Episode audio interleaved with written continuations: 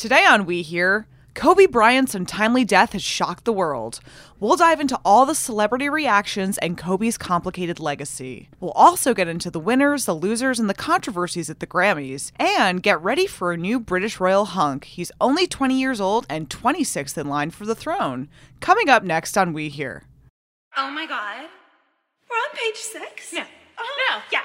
Another divorce splashed across page six. Page six would have a field day. Hey there, I'm Maggie Coughlin. And I'm Ian Mohr, and welcome to We Hear, a Page Six podcast. We hear all the celebrity dirt from our exclusive sources, and you hear the story behind the story. We're kicking things off today with a solemn note, mourning the loss of Kobe Bryant. Yeah, Maggie, and something bad always happens on Grammys weekend. There's always been like you know Whitney Houston. Um, It doesn't have a don't great track record. Yeah, exactly. And I actually got a text from when the news first broke. I got a text from one of our reporters just with like one line about it, and I was like, I couldn't believe it. I was like, is this just some weird like rumor that's popping up online? And then saw instantly that it was you know real. Here's what we know so far: Kobe and his 13 year old daughter died in the helicopter crash, along with seven other people tragically. They were on the way to Thousand Oaks for a game that his daughter was going to play in. The investigation is ongoing, but there were some factors that Page Six has reported so far right in the crash. We reported that the visibility conditions were really poor on Sunday morning because of heavy fog and that a lot of helicopter traffic had been grounded. And Kobe and his daughter had been at the same facility just the day before and were returning. You know, as soon as he died, Maggie, the celebrity, you know, reactions from around the world of fans began pouring out, including tons of celebrities and people who knew Kobe from Barack Obama to former fellow All Stars, you know, like Shaquille O'Neal, Kareem Abdul Jabbar, and Scottie Pippen. You know, Kareem said most people remember Kobe as the magnificent athlete who inspired a whole generation of basketball players, but I'll always remember, remember him as a man who was much more than an athlete. And Shaq, who was Kobe's teammate on the Lakers, said, There's no words to express the pain I'm going through with this tragedy of losing my niece Gigi and my brother Kobe Bryant. I love you and you will be missed. Yeah, and also the the legendary Laker Magic Johnson said, "As I try to write this post, my mind is racing. I'm in disbelief and I've been crying all morning over this devastating news that Kobe and his young daughter Gigi have passed away in a helicopter crash. Cookie and I are heartbroken," referring to Magic's wife Cookie. Kim Kardashian West, Kanye's wife, also chimed in to say, My heart is so heavy. No one should ever experience what the families involved are going through. This has affected all. This has affected us all so much, but I cannot begin to imagine what Vanessa is feeling losing her husband and her baby girl. I cry just thinking about it. And it's worth noting that last night Kanye had a Sunday service, which Kim attended, and Chance the Rapper was there, and uh, Kirk Franklin spoke about Kobe's death. So when I saw the news that Kobe died, one thing that hit me, even though you'd think that you would know this, is that he was only 41 years old just because he had such an incredibly long career because he went into the NBA straight from high school. So when you think of Kobe, you think of him as being, uh, you know, I at least thought of him as being older than just 41. Mm-hmm. And his his la- his youngest child was just born in June. Right. He had four daughters with Vanessa, his wife, who he met when he was just in his early 20s, and she was a 17 year old high school student. They were engaged six months after they met, and they got married after she turned 18. So they'd been together for a little over two decades. We had also been writing about Kobe Bryant more lately about his career off the court. He was an entrepreneur off the court. He was a venture capitalist, and his firm invested in companies like the makers of Fortnite. It was a pretty successful company. For example, he announced he'd formed Kobe Inc. in 2014 in Newport Beach, California, and their first investment was the sports drink Body Armor. So they invested $6 million. It grew to 200 million after Coca Cola acquired a stake in the company in 2018. So he had been doing all these things off the court very successfully. The thing about Kobe, though, is obviously he had this long career, and off the court, he also had some controversies. So some of the things that celebrities and fans were were tweeting about were also about his personal life. Evan Rachel Wood tweeted, I'm heartbroken for Kobe's family. He was a sports hero. He was also a rapist. And all of these truths can exist simultaneously, referring to his infamous rape allegations against him back in 2003. But even though Evan Rachel Wood you know, says in this tweet that he was a rapist. He was accused. He was never convicted, but he did settle a civil suit later with his accuser. So she later deleted the tweet and kind of amended it, but it just shows how complicated his legacy is to some people, especially in the Me Too era, whereas, you know, most of the tributes are really just about his basketball career. Well, the tributes will continue to pour in, and Sunday night's Grammy Awards kicked off with a tribute to Kobe. When Lizzo took the stage, she said, Tonight's for Kobe, before she started her medley of all of her hits. And Alicia Keys, who was hosting the show, performed with Boyz II Men, who sang It's So Hard to Say Goodbye to Yesterday in tribute to Kobe. Because the news of Kobe's death had broken just a few hours earlier, you know, the tribute was so last minute, and it was really amazing to see how people spoke about him and DJ Khaled had a t-shirt with Kobe's likeness on it and the whole show is really about him regardless of people winning awards for music. The Grammys were held at the Staples Center which Alicia Keys described as the house that Kobe built. As a Laker, he played there. Outside, fans were putting up flowers, paying tribute, talking to each other. There were tons of news crews, while celebrities were trying to pose on the red carpet and come in and out of the Staples Center. So it was quite a scene. I think Kobe represented a lot for LA, and that between Nipsey Hussle dying in March 2019 and now Kobe, the city has suffered another major loss, and people need an out. They need an outlet for their grief. While the tributes to Kobe Bryant went off without a hitch, there was plenty of drama behind the scenes at the Grammys. That's right, Maggie. We had reported that there were sort of storm clouds on the horizon for the ceremony because of the controversy that's been going on at the Recording Academy, in which the Academy's former CEO, Deborah Dugan, alleging she was wrong, wrongfully fired. She's alleged sexual harassment, mm. vote rigging, and other charges. The Academy has come out denying this and blasting her. So we figured that artists weren't going to sort of sit on their hands or, you know, not say something about this during the ceremony. And they did. The night before, Diddy actually hijacked Clive Davis's pre Grammy bash. So Clive Davis, the music mogul, throws the biggest pre Grammy party every year. Mm-hmm. And it's really a hugely star studded affair. And in certain ways, it's for insiders, it's almost like bigger than the award show mm-hmm. itself. And Diddy got up there during the during the Clive Davis party and basically just blasted the Grammys. You know, he said that black music has never been respected by the Grammys. And he said, I have to be honest, the last few days I've been conflicted. I'm being honored by this industry I love, this family that I love, but there's an elephant in the room, and it's not just about the Grammys. He said, This is discrimination and injustice everywhere at an all time high. And he told the Grammys, Every year, you're killing us. I'm talking about the pain I'm I'm speaking for all the artists here, producers and executives. The amount of time to make these records, to pour your heart into it.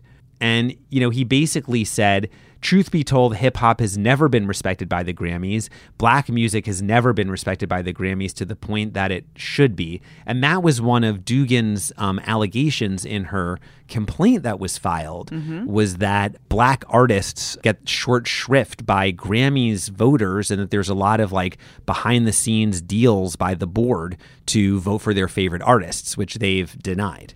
Tyler the Creator, who won the Grammy for Best Rap Album for his record Igor on Sunday, he spoke out about this too. When he was in the press room, he talked about how if you're a person of color, an artist of color, you get categorized as rap music, regardless of what your genre actually is. And he also talked about how he feels the category urban, like urban music, is a politicized way of saying the N word. Wow.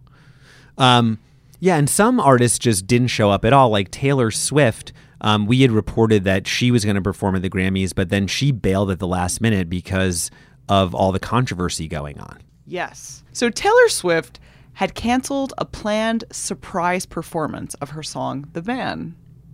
amongst allegations of sexism. Right. And people were saying that this would have been kind of a, a really pointed song to perform at the show as a critique of the Grammys, but she decided to pull the plug. Yeah, totally. The lyrics include I'm so sick of running as fast as I can, wondering if I would get there quicker if I was a man. Obviously, it would have been really pointed between Scooter Braun and the Masters and everything going on with the Academy. It would have been a great performance. Well, the thing is, it hasn't been confirmed that these behind the scenes allegations are what prompted her to not go ahead. So people are kind of speculating that she just didn't want to be involved because of the controversy. And meanwhile, there were a bunch of other stars though who, you know, went through with it and before Ariana Grande performed, there was you mentioned the Kobe Bryant tributes, there was a big tribute to Prince. Um, Billie Eilish was a big winner. Demi And- Lovato had a super emotional set. She hasn't performed in two years. She started crying before she started the song. This is the first time we've seen her since her alleged overdose.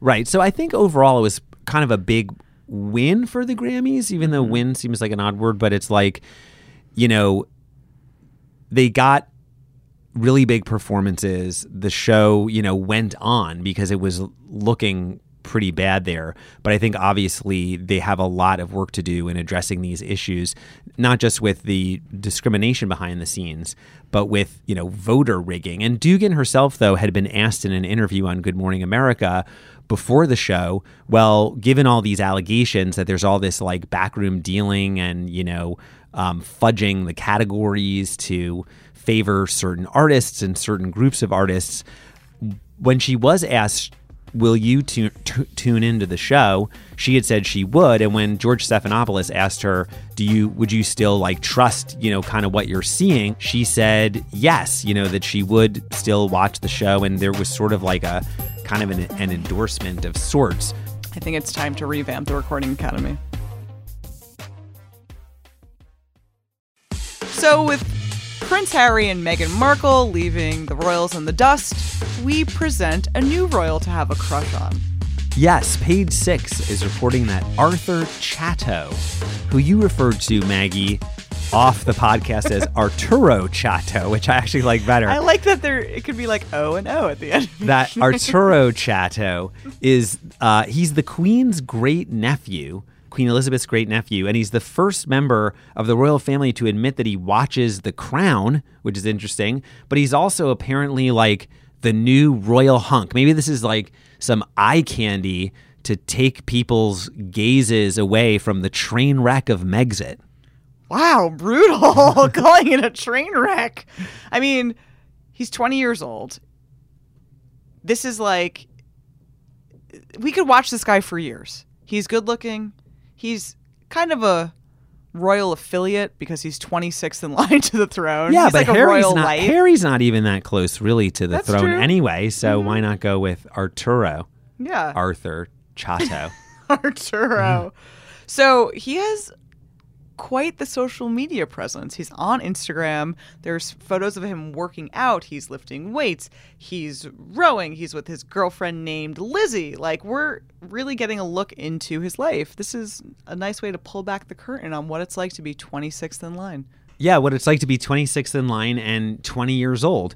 You know, the the royals have generally been kind of cold or cool to the concept of the crown, the big Netflix hit, and Prince Harry had even joked um, a couple years ago, which has been dredged up again with Megxit, that he would stop the show from um, depicting him. There have been behind the scenes um, pictures of The Crown shooting its next season, and there seems to be an actress playing Princess Diana. So Right. Prince Harry's nightmare could be coming closer to the small screen. But old Arturo Chatto.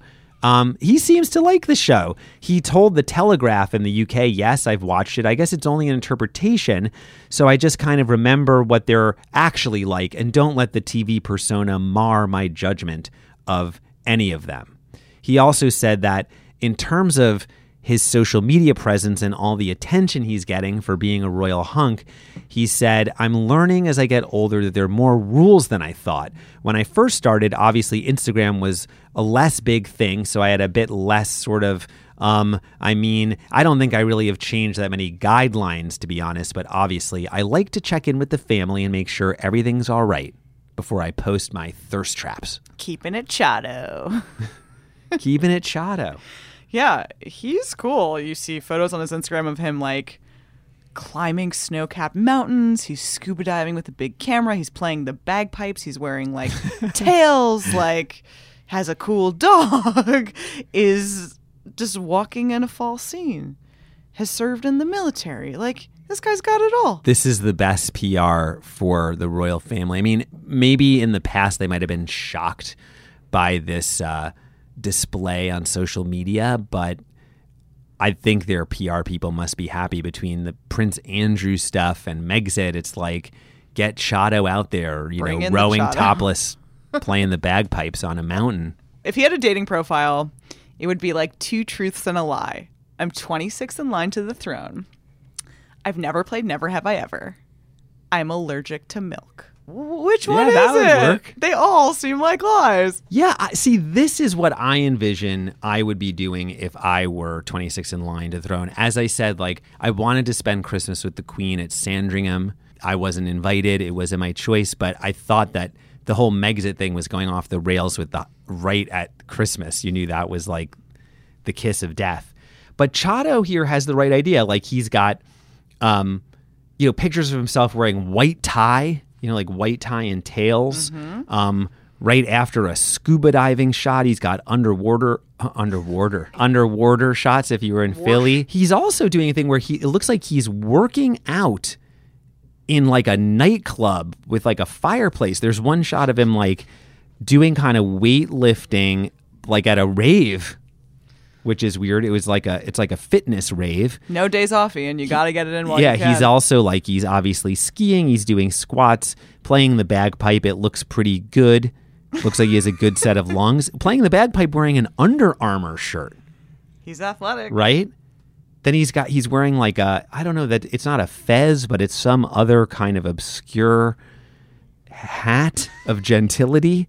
And then he's got the kind of 80s mo- he is a kind of also a, a good American psycho shot. Sort of like 80s model stockbroker freakazoid. Um so I feel like this is, and then he also has a picture, which I think you need with any of these things just to like round it out, like a picture of a golden retriever in the sunset. Nothing says I'm a royal affiliate like a golden retriever in the sunset. The caption is "Sundog." Period. She brings positivity. Well, Maggie, I'm glad that we could end the show after the death and discrimination of the previous segments on a high note. Thank you, Arthur Chatto. We salute you. Well, that's it for this episode of We Hear. We'd love to hear your questions and ideas for the show. Is there a celebrity you're dying for us to talk about? Email those hot takes to us at podcasts at nypost.com. To hear the latest We Hear episodes, be sure to hit subscribe on Apple Podcasts, Spotify, or any of your preferred podcast platforms. Don't forget to leave us a review. We'll be back tomorrow with more Page Six exclusives. See you then.